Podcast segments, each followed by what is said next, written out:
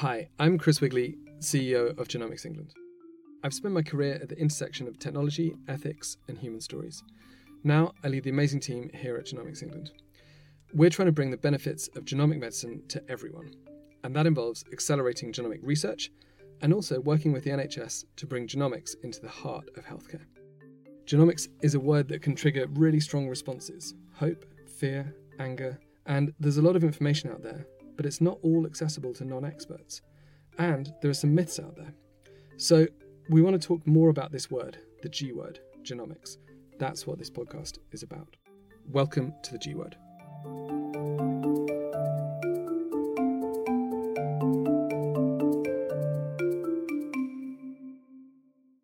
It is my huge pleasure to be joined on the G Word today by Dr. Lucy McKay.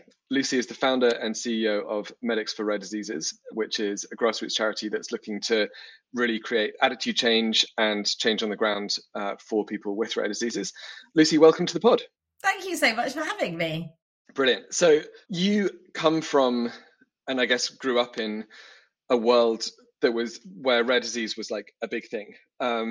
Before becoming the CEO of Medics for Rare Diseases. But maybe if we can start with, just give us a bit of context about that world that you grew up in. Yeah, sure. I mean, I've never known life without an understanding of rare disease. My eldest brother had a rare X-linked condition and he died before I was born. And my parents and particularly my mum created or founded a patient advocacy group, a charity called the UK MPS Society, along with other hugely invested volunteers. And that started at our kitchen table. It's just classic kitchen table organisation history here. And that's 40 years old. The MPS Society is 40 years old this year. And I'm not quite 40. So I that's all I've ever known. And so I had this kind of unique situation where I grew up in rare disease advocacy, but the person who had instigated that being my brother, he was no longer around. And actually, my family were putting all of its energy into the charity as a way to create a support group, a sharing network, to go on and bring scientific knowledge, medical knowledge together in one place, and then to go on to drive research as well. And that's how I kind of grew up. It was going to family conferences, and my mum never really took a day off. So in the holidays, I went to visit with all these families with MPS children, and it was a really unique experience, not always a happy one, of course. The outlook for MPS conditions is greater these days, but back then, it wouldn't be that irregular that someone I was playing with last year at the conference was no longer with us the year after. So it was an interesting period. So yeah, that's kind of the background. Intense is definitely a word. When you're in it, you don't know any different. Yeah. I'm picturing you as a child putting letters in envelopes and kind of sticking stamps on them and then kind of walking down to the postbox and like knocking on people's doors and things like that. Oh yeah. My grandparents did all the newsletters and, the magazine was going out. They were all at my grandparents being sorted. I used to do the care plans for the conferences. We used to do like volunteering for the conferences. I believe, sadly she's gone, so it's hard to check these things now, but I think my mum was an original trustee on Genes for Genes. And we used to have all these little pin badges of these cute babies and their little genes falling off and stuff. I used to sell those at school and I did work for MPS and did some fundraising stuff for Genes for Genes, did some scientific writing for Well Child, but it was all just, that was kind of my norm growing up. And it only became obvious how different it was when I went into university and went into medical school. Yeah. And so without wanting to play the armchair psychologist too much, it doesn't seem that unlikely that you would become a medic, right? First of all, I did genetics. I did human genetics at the University of Nottingham, which I loved. I loved it so much. I was so sad when that course ended. And back then I remember my final exams, we were learning about this thing called next generation sequencing or something. You might know something about it. They were like, it's going to be huge, believe us. Yeah, we were writing our final papers about it and this company called Illumina. And so I loved that. And then afterwards, I kind of looked at genetic counselling and medicine, and decided to go into medicine, and got into the graduate entry programme at Barts in London, which was a brilliant medical school to go to and a great course. And what was it that you loved so much about the human genetics course? Just like paint a picture of that. Oh, I mean, I just think it's fascinating. And also, I guess because I had come from this background of knowing people who have genetic conditions running in their families, I was aware of the importance to people the whole way through. There were very few people mentioned in the course. I think we had one lecture that was about actual real life people in medical situations. Oh, really? Right. Oh yeah. Well, I suppose there's population genetics, but it was far more kind of molecular and looking at the evolution of a single gene and things like this. But I loved how it gave answers that are, and I suppose now I think about it, it's probably even more true now that you're looking at evidence of things that other people are debating. And it made me sound a bit smart, so that was always good. I remember being in a philosophy, I got to do an optional module in philosophy, and the philosophy module was about evolution. And I remember in the first lesson, the philosophy teacher, who couldn't have been more different to my genes, genomes and chromosomes lecturers, I tell you, he came in and he just started the lecture. Who believes in evolution? Who thinks it's right? Because I don't see any evidence of it. And I put up my hand and I said, have you ever read The Origin of Species? And he was like, no, I haven't. Touché. And he came back the next week and he brought it with him and he'd read it. I don't know. I think there's some answers to be found in genetics. And I think I really enjoyed that. That is absolutely hilarious. And that's a great coaching moment right there. Don't pretend you know it all, because you might have the geneticist in your philosophy course. And so you were at that point as a student also a sort of social entrepreneur, right, with students for rare diseases. Was that when you were doing the human genetics course, or was that when you were a medic student? You know, at Nottingham, I did start a society for genetics, obviously. It wasn't until I got to medical school at Barts in London, so we're now talking about 2011 or something, that I started Barts in London Society for Rare Diseases. And really, it was because everything I've just said about my past and my experiences just had to go on hold while learning medicine. And this is nothing against Barts in London, which, you know, I loved my university. But it's just about the way that the curriculum is set up to teach about lifelong rare conditions, particularly as well, lifelong genetic conditions. And I found it difficult to square my experiences as a family member, albeit having, you know, come along after my brother, with how these conditions were taught about, if they were taught about, and the words that were used around diagnostic thinking. I couldn't square those two things. Bring that to life for us a tiny bit. So what kind of things jarred for you in the way that was described? Things like, if any rare conditions were covered, they were covered, you know, they were maybe at the end of a PowerPoint, and it was there's also these conditions, but you'll never see them. So there's no point, there's no point learning about them. Or if they were covered, they were covered in a way that's like for an MCQ, for a multiple choice question. They're being used as a method to teach a process, for example, a method to teach an inheritance pathway in genetics. They weren't being used to teach how that person is going to be affected, be impacted by having that condition. And it's, you know, I have to be careful. These weren't fully realized thoughts by me in 2011. These are fully realized now because of the amount of work I've put into trying to look at this problem. But what was jarring was things like that, and common things are common.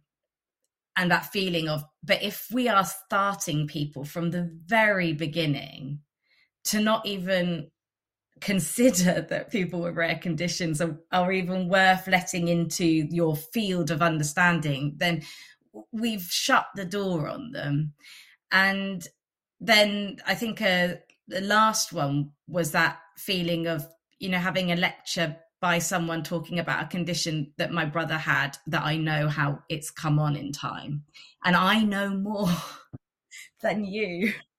And you know, it's always important for me to say it's not the individuals that in this, and I understand. I think I'm lucky to have gone through medical school, worked as a doctor, and had this experience, so I can be empathetic, I think, on both sides. I understand why these things come in, but it doesn't. I'm suggesting that there's another way to do rare disease education. Yeah, and It's such an interesting point. I'm constantly inspired and made to feel sort of lazy and whatever when I talk to individuals with chronic conditions, including many rare diseases, or parents of kids with rare diseases who are so smart and so have educated themselves so much about the condition or whatever. Like, it doesn't surprise me at all that you're sitting there and then actually going, hold on, I know much more about this condition than this lecturer, because for the lecturer it's one of 20,000 things that's like on their mind, whereas if it's your life, you become such an expert in it, right? It's incredibly inspiring to see how much, I mean, autodidacticism is a fancy word, but like whatever the, you know, that is how much people really can, you know, bring themselves on that journey. And so you mentioned language there and how people talk about these things. This is something that we've thought about quite a lot at Genomics England over time. And recently our participant panel have worked with others to pull together some thoughts into a little pamphlet that we published yesterday, actually, called Language and Terminology, around how we talk about some of these conditions. The very phrase rare diseases is in some ways problematic, because obviously for people who are aware, who are in this world, we know that collectively rare diseases are not rare at all. And in fact, the very first guest we ever had on the podcast was Eric Topple, who has this great phrase, every disease is a rare disease because it's a disease in you and it's interacting with you. So this idea that there's a rare disease and there's a common disease is kind of nonsense, because everything is rare in the context of a given human being. This is a massive field, but like, what are your thoughts on how we can get better at talking about these kinds of conditions, and, you know, both as conditions themselves and also in terms of like the lives of the real human beings who are living with them every day? Yeah, I mean, I'll caveat this with the statement that, as far as I know, I don't have a rare condition, but from my experiences doing with M4RD, and I'm always happy to be guided differently. I think the key comes down to, there's a person. Talk about the person. And in, like, I used to volunteer for a centre for people with epilepsy. It's been okay in the past to call people epileptic or even an epileptic. There's a person in there, so it's so someone is a person with epilepsy, and that's what I try to stick to. And then the other thing I try to do is emulate what the person says to me. If they say that they have a syndrome, if they say they have a condition, if they say they have a rare disease, that's what I give back to them if we're one-on-one. I think, though, it also depends on my audience, because when I Medics for Rare Diseases faces medical professionals and medical students. Our work and our messaging is for them, for the benefit of people living with rare conditions. But we need to make our messages signal to doctors and future doctors, this is for you. And so, you know, sometimes when we're doing things, we're using the words patients because we're putting them in that context. But if we're not in that context, we're talking about them as people. So I think these things change over time. And there's also the whole getting rid of the word disease entirely, which is because lots of people don't identify with the word disease. And then, you know, rare, lots of people with Ehlers-Danlos would say, you know, that they may not want to be in the rare disease category. Or say, I was talking to a gentleman with sickle cell disease the other day, and he doesn't, he wouldn't think or identify as having a rare disease because lots of people he knows have sickle cell disease. And it comes back to that point that to the person, it's not rare, it's happening to them. And hopefully, eventually, we get to the point that the prevalence of your condition does not affect how you're treated. The only reason we need to categorize these conditions by their prevalence is because they are not getting enough attention historically or currently. And at some point, and I guess, you know, moving more towards precision medicine, hopefully that starts fading away, and until then, being respectful to how those living with conditions day in, day out, how they refer to themselves. And I like that quote you give because, you know, the whole zebra thing in rare disease. So the adage, if you hear hooves, think horse, not zebra. And really early on, it just made no sense to me because it depends on where you are. I've done quite a lot of. Yeah, if you're in the savannah. I'm in Tanzania, and I didn't see a single horse. I saw a lot of zebra though, and they tend to all come together at the same time as well. And then, you know, I don't want to extend the analogy too far, and I think maybe this is where the genetics degree comes in. And if you're thinking about population genetics, you have to be thinking about your population. And if you're saying, okay, sure, there are 7,000 rare diseases, you can't know about all of them, but a significant population of people living with rare diseases actually have in comparison, relatively a handful of those rare diseases. And actually a huge part of that population are children, and they're going to be accessing healthcare a lot. So if you then start walking into a hospital, you've changed your population because you're now in a hospital with people who are actively seeking, or maybe inactively, but who are seeking healthcare or requiring healthcare. So you're not on a population basis anymore. You then walk into a pediatric department, and your chances of coming across someone with a rare condition spring much higher. If you're in a child development clinic, or if that child then has epilepsy or developmental delay. And I really don't think it takes like someone that smart. I'm not that smart, but you know, it doesn't take much to bring down that argument to whether that's here through hooves think zebra or common things are common. And so I think in terms of language that Medics for Rare Diseases is trying to adjust is things like common things are common, so is rare disease, and trying to get rid of weird and wonderful. These are not, people are not stamps to collect in books. They are not, I saw A and then the name of the disease. They are people. It's not weird and wonderful to them. It's real and it's rare and it has a serious impact is another kind of phrase we'd love to start diluting out. So, yeah, I think language is really important. So that's huge, right? And I mean, you've also helpfully, I think, placed that in the context of medical students. I know that Medics for Rare Diseases has actually produced, you know, its own educational materials around this, the sort of 101 course on how to think about rare diseases. Like, tell us a bit more about that. How does that complement the more traditional kind of course that a bunch of medical students will be on? what does it add, and what do you hope that'll achieve? Sorry, 5 questions at once, but there we go. Love it. No, that's fine.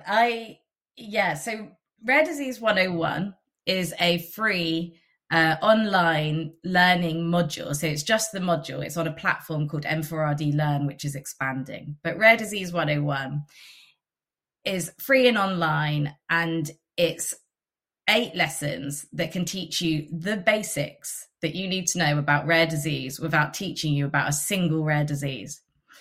And it was produced by a whole group of people, like multi-sector, cross-sector individuals within rare disease. Lots of patient advocacy groups helped create it, and it's actually made in Moodle by my trustee, who has 2 rare conditions himself. And really, it's what we've been doing for a long time put in a, right, fine, if we can't get this into curricula right now, we're going to make our own version and create a proof of concept to show it can be done, and then try and roll that out. But it's really based on, we've been working with the Royal Society of Medicine, I think, since 2014. And actually, Genomics England have been represented at a good portion of those meetings in February, called the Unusual Suspects. And we've been really lucky to have Dr. Ellen Thomas and Dr. Richard Scott speak before. And we've taken what those events have contained and basically put it into an online module, so you can do it anywhere.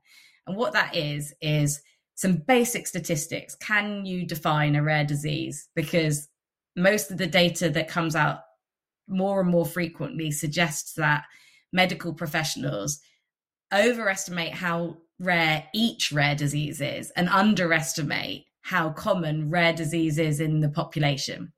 So we've got to reframe rare disease. If it can't even be defined by the people who might stop that diagnostic odyssey in its tracks, then we've got a serious issue. And then we talk about what the diagnostic odyssey is, what common challenges of living with a rare disease are, and provide some practical tools, things that already exist. A paper by Will Evans et al. A few years ago found that just 4% of the GPs who were answering a question about understanding genomics had ever accessed a rare disease resource online, like Orphanet or OMIM or something. I won't suggest their statistics on how many had heard about the 100,000 Genomes Project. But, so these things, there's tools out there. They exist. They've existed a long time, but they need to be known about. And we do the role of genomics in it just because genomics is important, so important to rare disease. It's not all of rare disease. And most of it is the genomics education program, because they know what they're talking about on this. I was going to say, how do you guys interface with kind of Kate Tatton-Brown and Health Education England? Hopefully more and more. Folks. Yeah, hopefully more and more, I think. And genomics, lots of people who have rare diseases, genomics will be relevant to them at some point in their life, but not everyone with a rare disease. And therefore, and also genetic services aren't going to necessarily be what that patient needs throughout the rest of their life as they go on. For example, my trustee, that diagnosis is kind of well gone for him, and it's more about coordination of care and treatment and things. So yeah, there needs to be overlap and collaboration, but yeah, definitely. So yeah, we can't do genomics. We need to head over to the people who can do it. And then really importantly, patient advocacy groups. As I've spoken about today, if there's one piece of advice I can give any doctor or any medical student who doesn't know what to do with their patient who has a rare condition, Google the condition and put organisation or charity at the end of it, and find the peer support that they need. And lots of charities also support professionals and have lots of resources that have been tailored over many, many years. So patient advocacy groups is really important. So when we do events, we basically bring all of those things in. We bring in the stats, we bring in patient voice, lived experience, a bit on genomics, something on patient advocacy, and something from a clinician. And we've kind of piled that all up, put it in a neat bow and stuck it online for everyone. Fantastic. And it sounds like the course is clearly relevant to medical students, but it sounds also like it's quite sort of relevant and accessible to just other people who are interested in the field, right? Does one have to be a medical student to like access it or get stuff out of it, or is it, do you think it's more broadly relevant as well? No, it's definitely aimed at medical students and medical professionals. So when we use language in it, we're talking about you, your patient, that kind of thing. But no, it's widely accessible, and we get a lot of users from different professions. We also really welcome people living with rare conditions, their families, advocacy groups to come in, check it out, give us any feedback, because it has to stay relevant to the patient population that we're trying to serve. Otherwise, there's no point doing it. So yeah, it's definitely accessible. And, you know, we will hopefully be working with Rare Disease Nurses Network in the future. They're just getting a new CEO, but to create a more nurse and midwife specific version. We're actually working with two universities in Australia to create an Australian version of Rare Disease 101 for their two medical schools out there. So it's definitely translatable, but the end destination for this is that this becomes something that training institutions do. This is something that, you know, at the moment we might cherry pick a handful of rare diseases in our curricula and use them to demonstrate certain medical, demonstrate lessons that have been chosen with those rare diseases, or just covering a handful of what people think are someone decides is the salient rare diseases to include. And my rather radical thinking is just get rid of most of that, unless you're using it to teach a specific concept and you know what you're teaching with that rare condition. Just get rid of it and free up a load of time. Stop including that "you'll never see it" statement, and instead just give some broad rare diseases training. You know, I talk about how you can have patient with immunocompromisation for many reasons. Hopefully soon after presenting to you, you'll find out what that reason is, why they're immunocompromised. But when a patient is immunocompromised, the average doctor should be able to have some concepts come to their mind about why they might be, what that might impact them, what decisions they might have to make in their management, what they might need to do next. And that's what we're asking medics and healthcare professionals in general to do, to say to their patient, I don't know about your particular rare condition, but I do understand that rare conditions can have a deep and pervasive impact on your life. It can lead to, you know, deteriorating mental health, loss of education, loss of employment, out of pocket expenses so that you can go to lots of different appointments that aren't necessarily coordinated. You might not have access to treatment, and research is probably going to be something you're quite interested in. So let me read up about your condition and let me get back to you and we can make a plan. Yeah, it's incredibly powerful. And this is such a huge area. What for you are the kind of straws in the wind, so to speak, or like the lead indicators that what you're doing is working? Like, what would you like to see happening out there? Well, in education alone?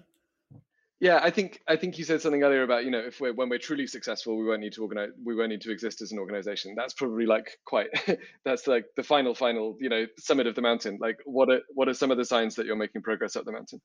Oh, there's so many. I mean, Chris, when I first started doing this, I could go to rare disease events and get pushback on whether you can teach medics about rare disease. You know, it's changed. The openness of people of medics who come and follow us, and the number of people coming to our events, they're all indicating there is a shift in thinking for sure. This is a really far more positive environment than when I started this, you know, in its earliest form in 2011. And I think Sometimes when you're getting closer and closer, it can feel harder and harder, or it feels like you're actually getting further away, but you're really getting to the crux of where we might need to make change.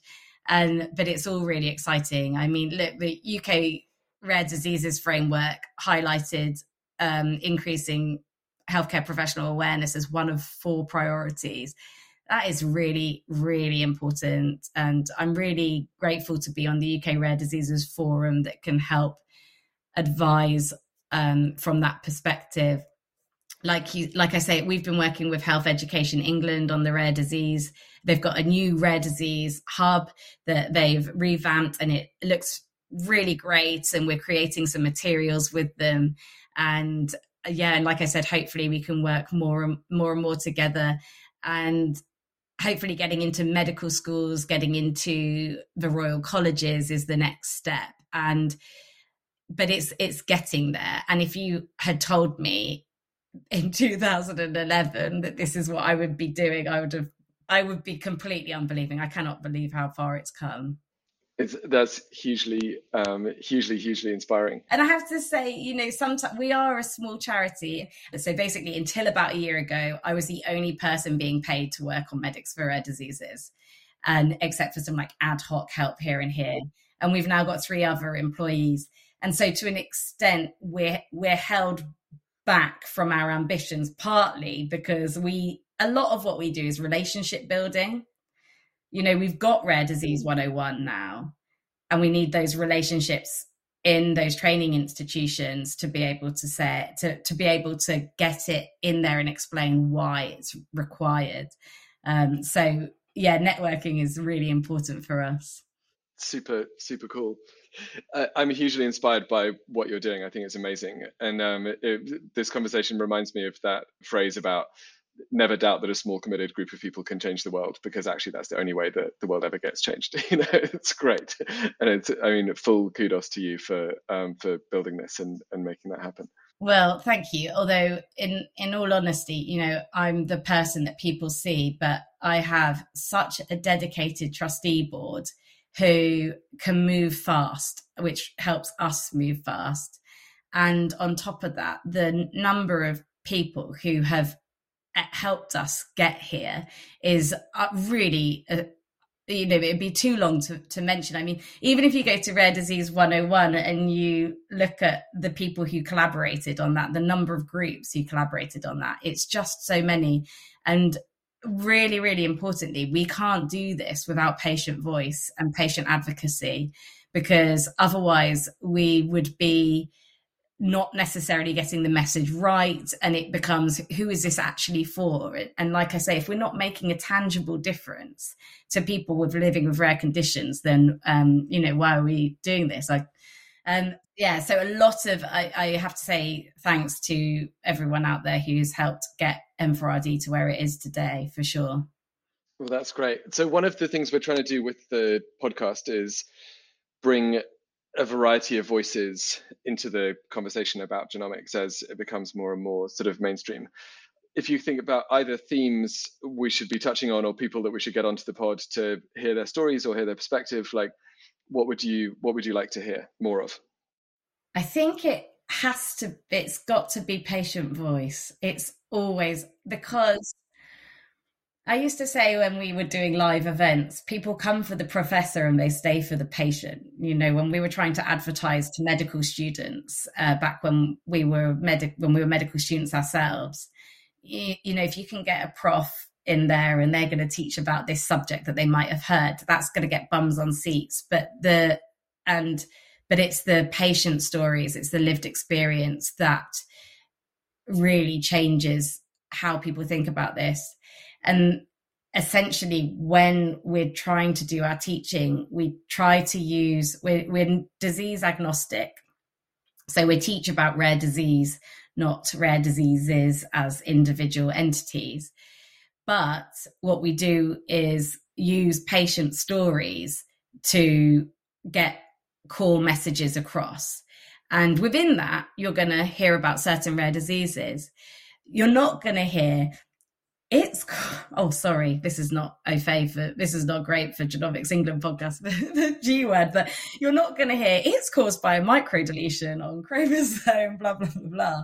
You're going to hear about how that rare disease really affects that person on a day-to-day basis and really impacts their life, and learn a bit about the disease on the way. And that, so I think that's just really key in everything we do.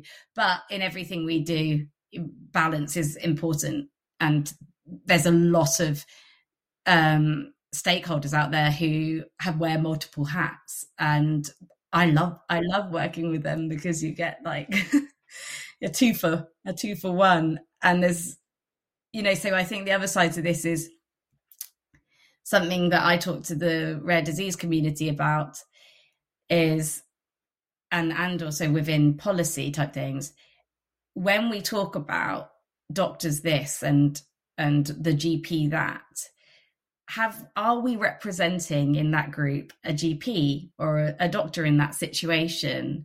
Just like when we talk about patients this and patients that, we think about having patient, you know, you need patient voice, we have to have lived experience. What's the lived experience of being a GP with 10 minutes in this situation? And so I think the other side to it is trying to break out of our rare diseases all-encompassing bubble and go to people where that isn't the case and learn from them as well about what directions we could be taking. Stories from the front line. This is where the real action is happening. Yeah, absolutely. Lucy, thank you so much. We will definitely keep trying to bring those voices to the fore. It's been great hearing your story and your voice today. Thanks so much for making the time, and look forward to seeing where Medics for Rare Diseases goes next. It's my absolute pleasure. And this is, you know, human genetics student Lucy's life goals. So thank you for having me.